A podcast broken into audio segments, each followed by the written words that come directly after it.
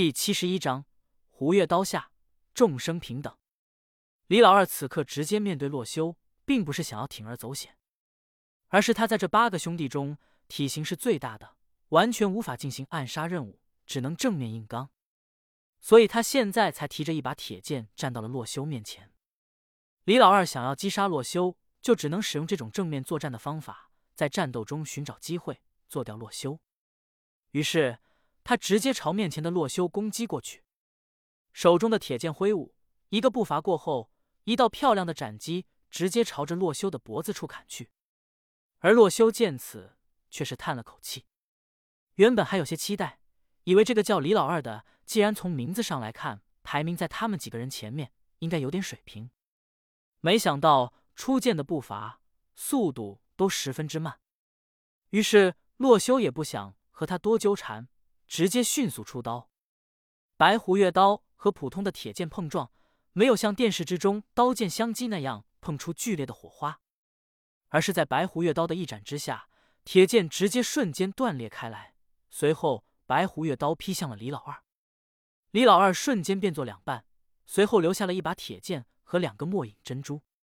今晚真神奇，末影人只找到一个，末影珍珠倒是不少。洛修这么想着，同时也期待起来。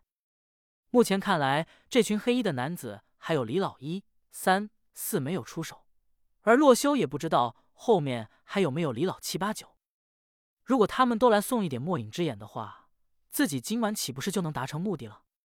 于是洛修便转换了此次的目标，找末影人不如找黑衣人，毕竟他们好像在这个地方杀了不少的怪。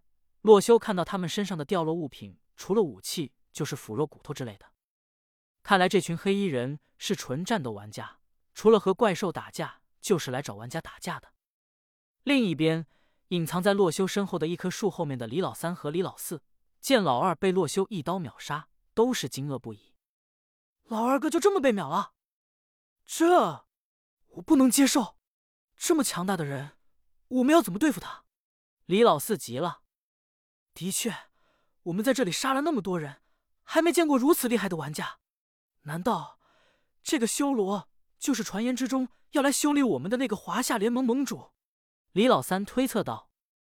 他之前听李老大说过，华夏联盟接到了别人的报案，想要前来这九百九十六区块将他们一网打尽，但是那个时候大家都只当这是个笑话，根本不相信对方有那个能力。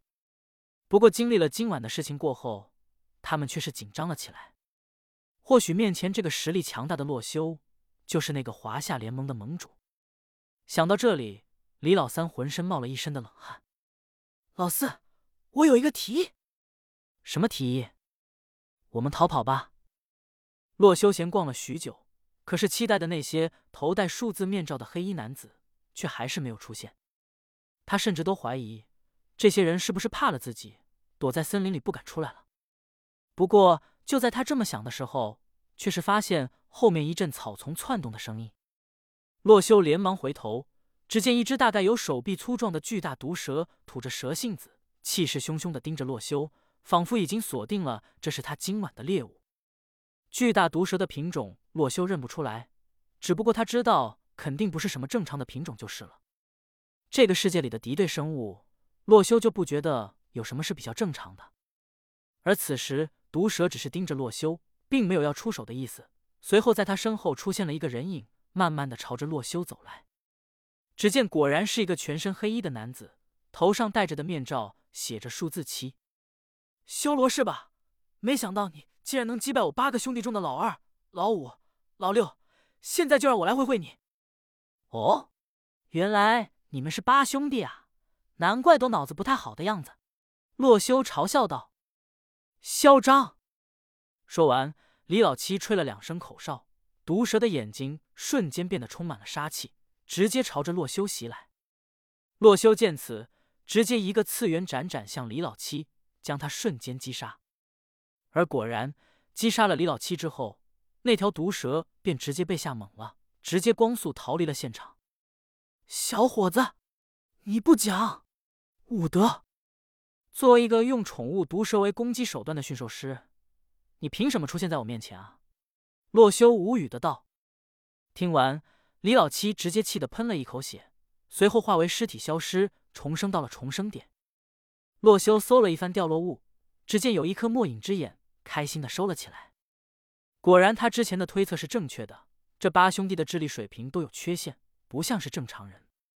然而洛修若是知道这八个被他认为是傻子的人在游戏开服的第一周就将这里的人进行了一波屠杀，让这里的玩家连夜退款游戏头盔的话，洛修说不定还会想不通这八个人是如何做到这样的事情的。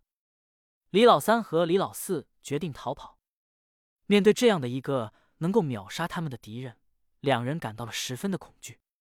虽然他们是杀手，但是他们也怕疼，在这个真实的我的世界 V C R 里，疼痛的感觉可是真实存在的。他们可不想像几个兄弟一样过去白白送死，被一通乱杀。于是他们来到了岸边，却突然发现两人都不会制作木船。老四，你说我们怎么逃跑？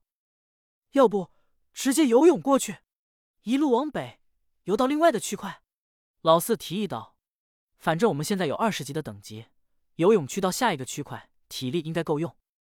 好主意啊，老四你这家伙没想到竟然这么聪明。老三直接赞叹道。可是海水感觉有点冷啊，感冒了怎么办？老四突然想到。你傻呀，感冒和被乱杀，你选哪一个？于是老三和老四直接跳入了水中，朝着北方游去。